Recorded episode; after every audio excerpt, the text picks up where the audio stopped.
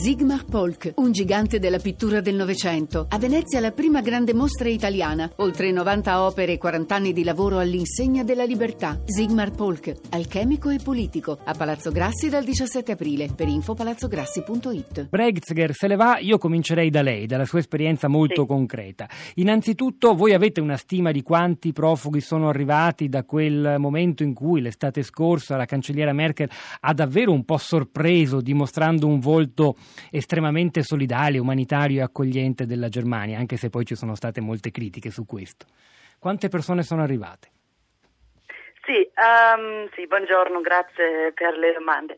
Allora, non sappiamo esattamente quante persone sono venute, anche perché non esisteva un sistema funzionante che, ehm, poteva contare tutte le persone che arrivavano, perché prima non era successo che è per esempio un milione di persone o anche di più. E così è successo che alcune persone comunque sono state per esempio contate registrate doppio o tre volte, oppure altre persone che sono state registrate però non hanno mai chiesto asilo politico. Allora, allora era una situazione un po' nel caos. Ehm, che la situazione più grave era comunque a Berlino, era quella di Berlino, che ne posso parlare anche dopo un po'. Però, cioè, diciamo un milione, un, un milione circa di persone, pensiamo noi che sono arrivate in Germania. Io credo che l'occasione di avere un'operatrice tedesca che lavora nell'accoglienza dei profughi a, a Berlino sia, sia preziosa, perché proviamo, mh, Nora Bretzger, il tempo è poco, non è che in pochi minuti uno possa spiegare come fa la Germania, e però eh, la domanda di- del nostro ascoltatore Aldo rimane tutta lì nella sua chiarezza. E si può sintetizzare con alcune iniziative concrete, con alcuni piani, alcune strategie, che cosa sta facendo, soprattutto dall'agosto 2015 la Germania? Sì, vorrei aggiungere soltanto che comunque la Germania è il paese che ha passato la crisi molto meglio di tutti gli altri paesi, così per me è una cosa normale che prende più rifugiati degli altri. Cioè, questo voglio solo E raggiungere. questa è una sottolineatura che va Eh, fatta, ha ragione, e le fa onore in quanto tedesca, diciamo, certo.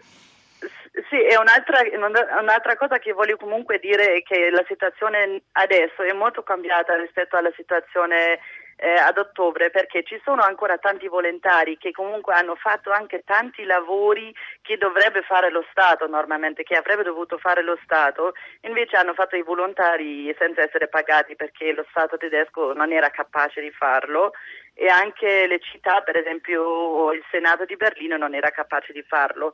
Normalmente è così che un rifugiato che chiede asilo ha il diritto di avere un posto da dormire, ehm, 150 euro in tasca e una tipo tessera sanitaria che comunque non vale come una tessera sanitaria europea, è solo per le emergenze. Ehm, e dopo massimo sei mesi prende 350 euro al mese e deve avere una- un posto da dormire però dove si può anche cucinare perché in questo momento lui è, eh, o lei è capace di, di sostenersi da solo o da sola. Però comunque questa è la cosa che non ha funzionato perché non c'erano abbastanza posti perché per esempio Berlino non era preparato la città non era preparata, allora abbiamo avuto tantissime persone che dovevano dormire per strada, anche donne incinte, bambini, minori, senza i genitori, queste cose così. E là davvero sono tanti volontari, hanno preso quelle- queste persone a casa loro e hanno dato un letto per una notte oppure per una settimana, alcuni pure per sempre, diciamo. Allora è stato un grande aiuto dai volontari che comunque così bilanciavano un po' l'incapacità dello Stato tedesco. È, Ehm, è vero, Bretzger, a proposito di questa partecipazione volontaria e spontanea di interi settori della società tedesca, che per esempio molti giornali, molti mezzi di comunicazione hanno creato delle sezioni apposta rivolte ai migranti, in inglese, talvolta in arabo, per cercare di facilitarli nell'integrazione, nella conoscenza delle regole della vita in Germania. Sì, da una parte sì, però dall'altra parte, cioè queste sono state delle persone, adesso è una strada diciamo che, che prende anche lo Stato oppure il Senato un po', però all'inizio era davvero soltanto volontario e tanti volontari non facevano nient'altro di aiutare i rifugiati, cioè non andavano più al lavoro, alcuni dovevano entrare in ospedale perché non ce la facevano più con questi 24 ore al giorno lavorare con i rifugiati soltanto per farli sopravvivere perché mancavano proprio le cose da vivere, non c'era a Berlino per esempio davanti all'ufficio della registrazione per i rifugiati, cioè, la gente aspettava, alcuni aspettavano tre settimane senza senza essere registrati. Eh, l'unica cosa che volevo ehm, aggiungere pure è che comunque non dobbiamo dimenticare che abbiamo avuto più attacchi ai centri d'accoglienza in Germania che tutti gli altri paesi in Europa, cioè che sono stati 1120 più o meno, e anche lesioni personali ai rifugiati che sono più di 300 in 2015. Allora, cioè, ci sono due passi della Germania e comunque adesso la società è molto divisa in questa questione.